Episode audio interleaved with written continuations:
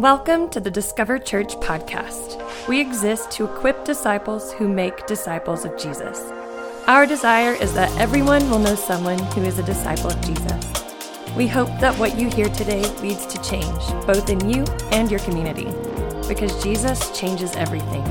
To find out more about Discover Church, visit www.discover.church. Hey, Discover. Well, in case you missed it, we had Father's Day in the park this last Sunday, and it was an incredible time to use a Christian word of fellowship. It was awesome. We all got our tans on. I preached in shorts for the first time in my entire life, and it was incredible to see the amount of connection happening around yard games. It was just a really, really fun time. There was ice cream and shaved ice, and kids playing at the playground.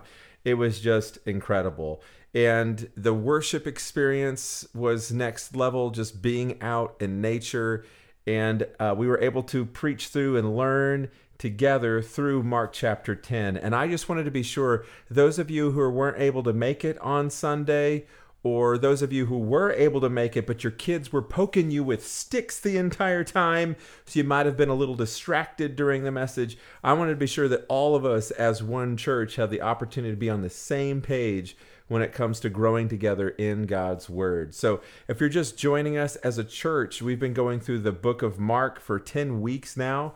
What we've been doing is we've been studying one chapter a week.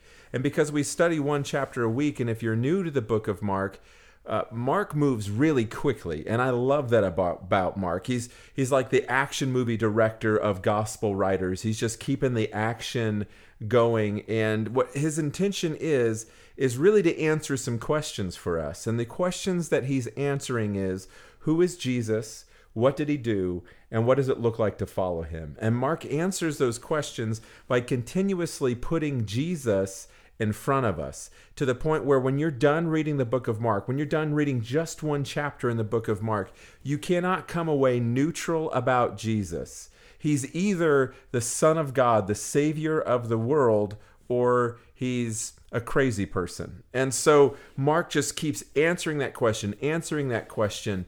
And what's happened in Mark chapter 10? Mark chapter 10 has become the passage that I will use when I'm on an airplane sitting next to people and they find out what I, what I do. They ask what I do for a living, and I say I'm a pastor. And they say, "Oh, uh, maybe inevitably, when somebody finds out that you're a Christian or that I'm a pastor, a lot of their questions tend to be the same question that we're going to be wrestling with today." And honestly, a lot of people's response to this question is, "I'm a good person, therefore I have eternal life."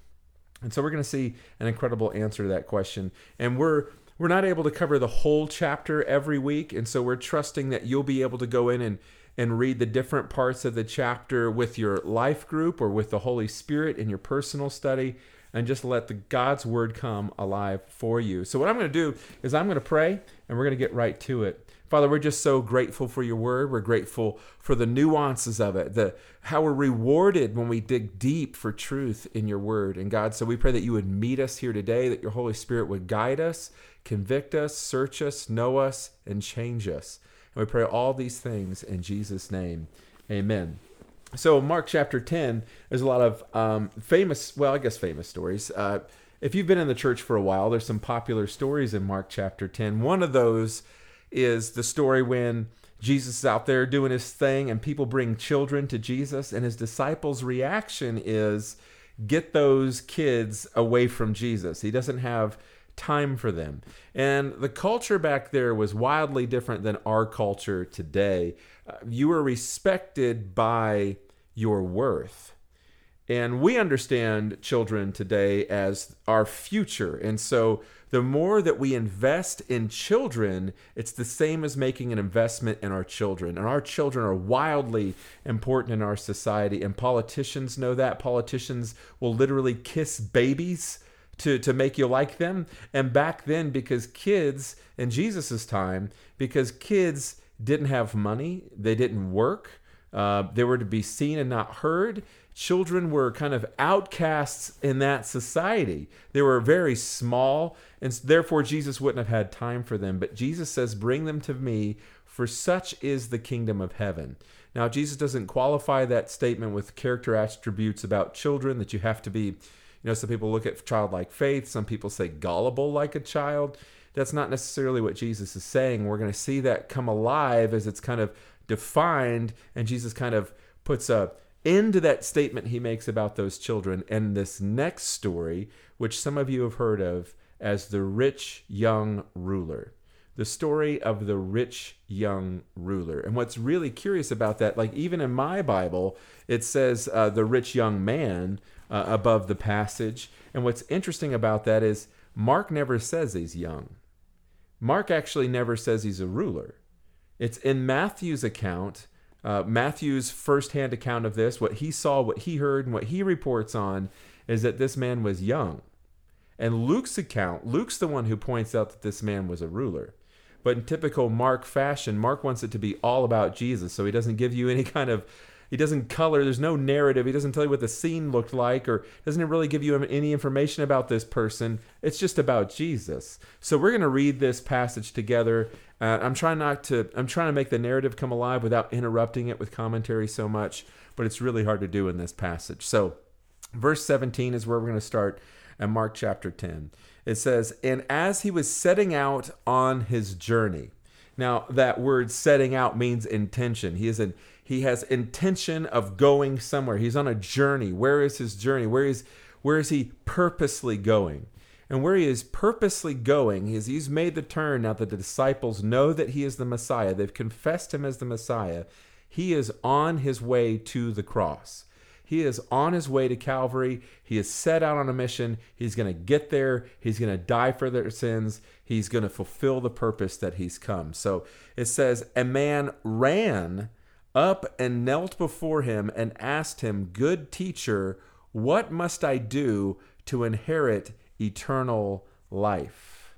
Now, what we see there is, is the right question. Nobody's asked Jesus that question yet. What must I do to inherit eternal life? And what's interesting about that question is he says, What must I do? And for a lot of us, that's the same question that we have, especially if we might be the type of person that's leaning heavily on our own actions, that's leaning heavily on the fact that we are a good person. And to kind of put a Father's Day twist on this, we wonder about that a lot. As men, every man is wondering do I have what it takes to be a man? And for a lot of men, that's a question that only another man can answer. That's a question that only another father can a- answer. And so they go their whole lives wondering do I have what it takes? And if that's what you believe, then you don't really have the answer to that question. You believe the answer to that question is solved, is answered by my achievements, my performance, by what I do. In fact, this is a multi generational thing. It doesn't matter what how old the person is who's in this this is my office, who's in the office with me, who will sit down across from me and tell me about their father.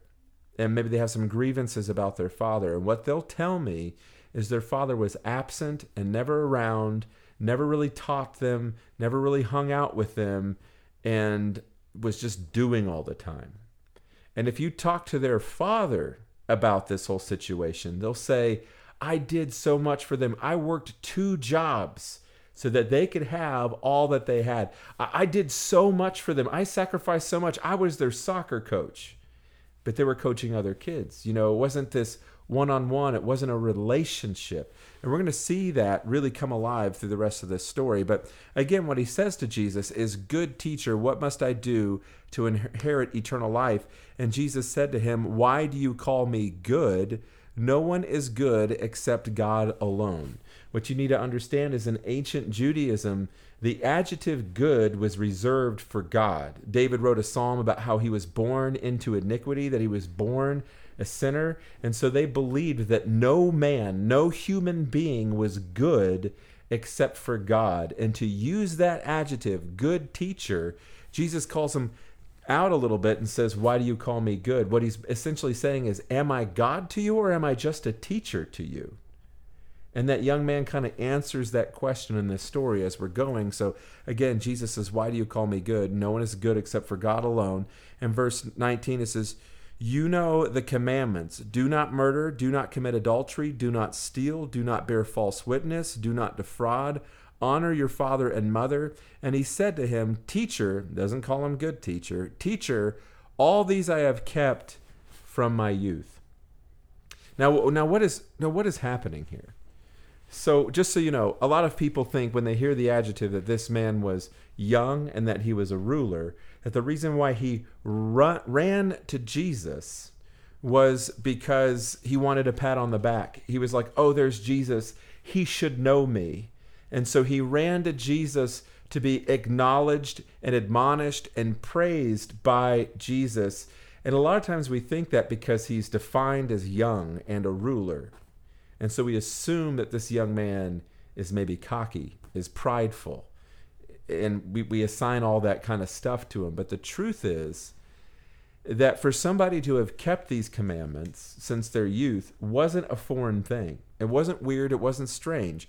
If you were a Sadducee, if you were a Pharisee, if you were a member of the Sanhedrin, if you were a ruler of the temple, you would have kept the Ten Commandments. And the entire society was organized and structured with, with 600 laws to keep you from breaking the Ten Commandments. So it wouldn't have been that hard to not kill somebody, to not commit adultery. It wouldn't have been that hard. And so this, this young man has kept these Ten Commandments from his youth. The other curious thing is if that's true, why did he run to Jesus to ask him what it took to inherit eternal life. I mean, he kept the Ten Commandments. I mean, it's taught that that's what you do to inherit eternal life. Why did he run to Jesus? And I believe that the answer is because he recognized something was missing. So when I'm sitting next to that person on that plane, and they're telling me how great of a person they are, and I'm a good person, I'm going to heaven, right? I know where I'm going when I die. And the answer is it's not based on what you do. It's not based on your achievements. You will never be good enough. Your good deeds, as Paul says, are just dirty rags. And so this young man understood something was missing. And so he ran to Jesus to answer that question Do I have what it takes to enter the kingdom of God? All these commandments I've kept from my youth. And it says, And Jesus, looking at him, loved him and said to him, You lack one thing. Go sell all that you have and give to the poor, and you will have treasure in heaven, and come follow me. So it says, looked at him. That word, the Greek word for looked, is an intense looking. It's as if Jesus looked into his soul. And then it says, he loved him. He loved him. Now, there's some interesting things in the story, but that to me is probably one of the most interesting because it's the only place in the Gospel of Mark that Mark describes somebody as being loved by Jesus. Jesus will call people daughter, he'll call them son, he'll say your sins are forgiven. He does a lot of remarkable things, but this is the first place where it says he loved him. Seeing his soul, seeing his intentions, knowing the way that he must have been raised, Jesus loved him. And because he loved him, he was bringing him out, drawing him out to draw him in, drawing him out to show him that his good works are not enough. He says, Sell all that you have and give it to the poor, and then you'll have treasure in heaven. Come follow me. That's not a law. It's not a part of the Ten Commandments. Nowhere in the Ten Commandments does it say, Sell all that you have and give it to the poor. So what's What's Jesus doing here? In verse 22, it says, Disheartened by the saying, he went away sorrowful, for he had great possessions. What Jesus is doing is what the gospel does to all of us. In fact, it's what the law does for all of us. I find it interesting that Jesus had gone all across ancient Mesopotamia preaching the gospel, the good news. And for this young man, he doesn't tell him to believe and repent but rather for this young man, he uses the law for its original purpose. See, the law can't save you. It's like an x ray. The law's job is to reveal to us that it doesn't work. The, the law's job is to reveal to us our sin. If I go to the doctor right now because I have pain in my wrist and I get an x ray and it turns out that I have a fractured wrist, that x ray does not heal my wrist. It just shows what's wrong. And then I can go through and get some care and the, the cast or whatever that I need to make sure that I am mended, that I'm healed, and that I'm set free from that pain. That's the law's job for us. It cannot save us. What Jesus is saying in this and exposing to us and his disciples who are looking is man, we've got some problems. And he's exposing to this young man that in fact the king in his life is his possessions. In fact, the one thing where his faith lies is not Jesus, but his possessions. And he has lots of them. But it's really interesting as it continues to go on in verse 23 and Jesus looked around again it's that intense looking looked around and said to his disciples how difficult it will be for those who have wealth to enter the kingdom of God and the disciples were amazed at his words but Jesus said to them again now what's interesting here is listen to what he says this time so again he says how difficult it will be for those who have wealth how difficult it will be for those who trust in their ability how difficult it will be for those who trust in their achievement and their accumulation of goods, how difficult it will be for those who have lots of status and honor, how difficult it will be for them to enter the kingdom of God. See, I don't think he's talking about physical wealth here because of what he goes on and says again. But Jesus said to them again, Children, how difficult it is to enter the kingdom of God. There's no mention of wealth there. It's just generally, it's difficult to enter the kingdom of God. It is easier for a camel to go through the eye of a needle than for a rich person to enter the kingdom of God. And they were exceeding, exceedingly astonished and said to him, Then who can be saved? What's interesting is it seems as though the disciples have now identified with the rich man. Who then can be saved? If the rich can't be saved, who then can be saved? Jesus looked at them and said, With man it is impossible, but not with God, for all things are possible with God. What Jesus is saying is, this is a rescue mission. To live a perfect life is something only the divine can do. And Jesus is saying, I came not to wipe the slate clean and give you a second chance because you're just going to mess it up again.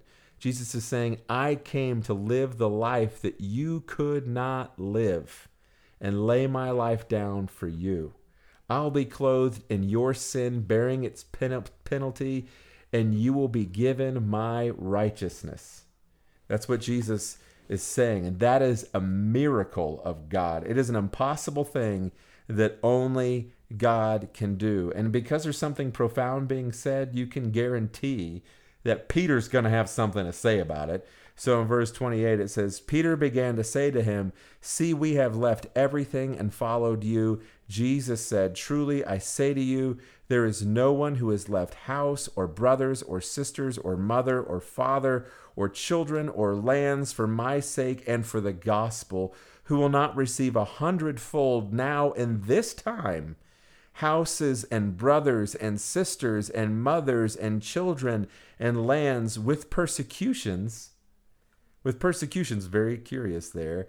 And in the age to come, eternal life. But many who are first will be last, and the last first.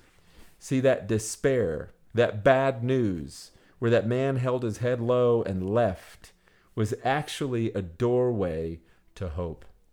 Now, what's interesting is there are some teachings, we call it prosperity doctrine, who will read this passage and say, if I leave everything and follow Jesus, he will make me rich. Which, in the context of this passage, doesn't make any sense at all because of Jesus' warnings. What does it mean that in this lifetime I will gain a thousand lands and a thousand homes and, curiously, a thousand mothers, a thousand brothers, a thousand sisters, a thousand fathers? Well, for some of us, if we can be honest, now I've been blessed with an incredibly earthly father who has raised me in the ways of the Lord. My house was filled of grace and blessing, and I love my earthly father. I have a heavenly father that loves me unconditionally. but I also because I have left. I want to believe that I left everything, but isn't it? It's something we're all working on. But because I have left so much, I have sacrificed some things to follow Jesus. I can tell you it's absolutely true in my lifetime that I have gained a thousand spiritual fathers. If Father's Day for you is difficult because you've lost your father, if Father's Day for you is difficult because you never knew your father, if Father's Day is difficult for you because the memories that you have with your father are not good ones, then I'm here to tell you that when you leave everything and follow Jesus, you will gain a thousand spiritual fathers. I have spiritual fathers who are grandfathers but can still do a handstand on a skateboard. It's incredible to see. I have spiritual fathers that have brought me to Honduras. I have spiritual fathers that are missionaries in Ukraine and Africa. I have spiritual fathers that text me to check in on me, that ask me how things are going. I have spiritual fathers who I had lunch with yesterday uh, about a new project for the church. It's going to be incredible. I have spiritual fathers who tell me all they all the time they love me. I have gained a thousand spiritual fathers. I have gained a thousand homes. I know that seems weird for you. A lot of people read this and they're like, I, I so I'm going to get a home on the beach. I'm going to get a home in the mountains. I'm going to get a home over there. I'm going to get a home in LA. All these different places where they're going to gain homes because of this passage. Physical homes that belong to them. I've gained a thousand spiritual homes. No doubt, I believe that I've eaten in a thousand houses. When people invite me over for dinner, I am enjoying their home. I've I've slept in a thousand different homes. People invited me over, my family over on vacation. You can stay with us. I have gained so much from following Jesus spiritually, and it's absolutely changed my life. But here's the most important thing Jesus forsake everything. He left everything to follow his Father. He stepped out of the VIP room of heaven where angels worshiped him constantly, where he could create things with just a word, and he put skin on. He experienced pain for the first time physical pain, emotional pain.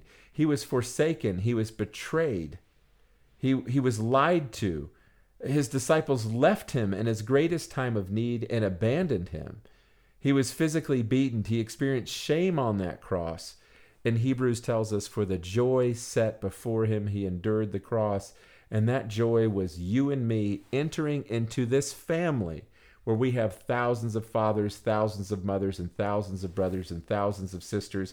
A family where we have eternal life, not based on our good works, but based on Christ's good works. And when I have the sincerity of heart and faith to say to God, I am a sinner in need of a Savior, and I believe that what Jesus did on that cross was for me. He bore my shame. And now I have a life that is truly life because it is the life of Christ that I am utterly fulfilled. I have that cause that I am willing to die for. I have the answer to that question. I have what it takes to follow Jesus. I have what it takes to be a man because it doesn't depend on me, it depends on what Jesus has done on that cross. And tomorrow, when I fail, I fail with my wife, I fail with my children, I fail in my own personal goals, I fail to honor Christ. I don't run from God, I run to God because Jesus has fulfilled it all. And his last words get to be my first words when I wake up and grace is new the next morning. It is finished. And that is the gift that Christ has given us. And so I'm hoping that this passage transforms your life today. I'm hoping that just the little time that we've been able to spend together has been a blessing to you and changing you. And I cannot wait to do this all again and fellowship with you this Sunday. So we'll see you there. Have a great summer.